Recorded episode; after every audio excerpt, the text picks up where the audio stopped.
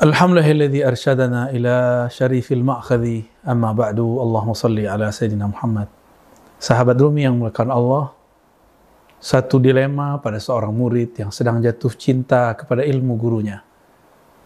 Karena seorang guru bukanlah Tuhan Dia juga hidup, dia juga bisa mati. Maka di antara guru-guru, mursyid-mursyid di saat seorang muridnya sangat bergantung kepada perhatiannya, tiba-tiba Allah mengambilnya. Bagaimana sikap seorang murid jika ini terjadi pada dirinya? Jika mursyid wafat, guru wafat, murabbi wafat. Apakah dia perlu mencari mursyid yang baru? Atau cukup mengatakan, mursyid kan cuma pindah alam. Dia tidak mati. Baik. Bagi seorang murid yang sudah matang, sudah wusul, sudah sangat-sangat expert, yang sudah bisa rohaninya mengakses alam-alam terdalam di dalam dirinya.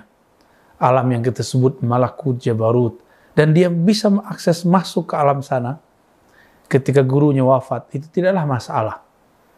Berarti dia bisa mengakses guru-gurunya tersebut.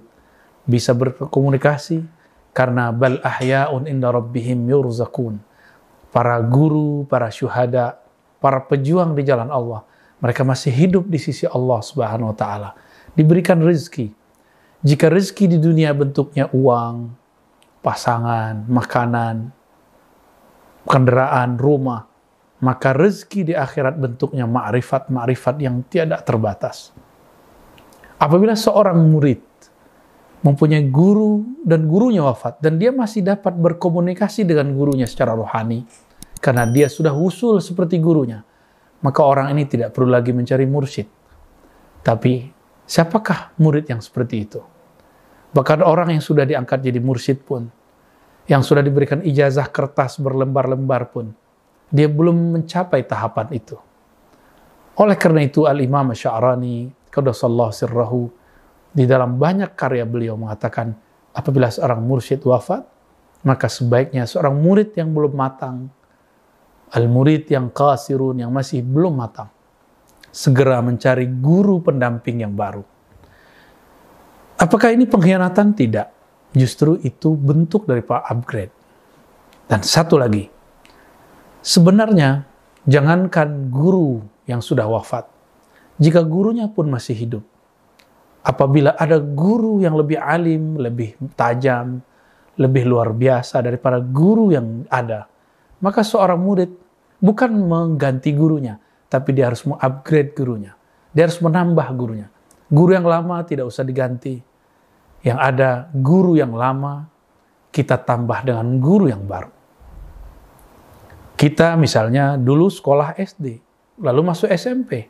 Ketika kita masuk SMP, kita tidak perlu merobek ijazah SD kita. Ketika masuk SMA, kita nggak perlu membuang ijazah SMP. Begitulah saat kuliah S1, S2, S3. Lebih kurang begitu. Apabila di alam dunia kita bisa berguru dan dalam satu sekolah ada banyak guru. Kenapa di alam rohani tidak boleh banyak guru? Rasulullah SAW bukanlah guru tunggal di saat hidupnya.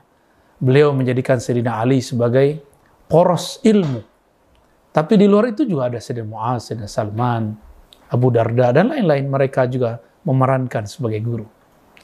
Mari bersikap bijak. Jangan fanatisme kepada guru. Guru kita masih makhluk, bukanlah zat yang maha abadi. Yang abadi hanya Allah. Maka berserah dirilah kepada Allah yang maha hidup tidak pernah mati. Jangan berserah diri kepada guru yang makhluk dan akan mati. Wassalamualaikum warahmatullahi wabarakatuh.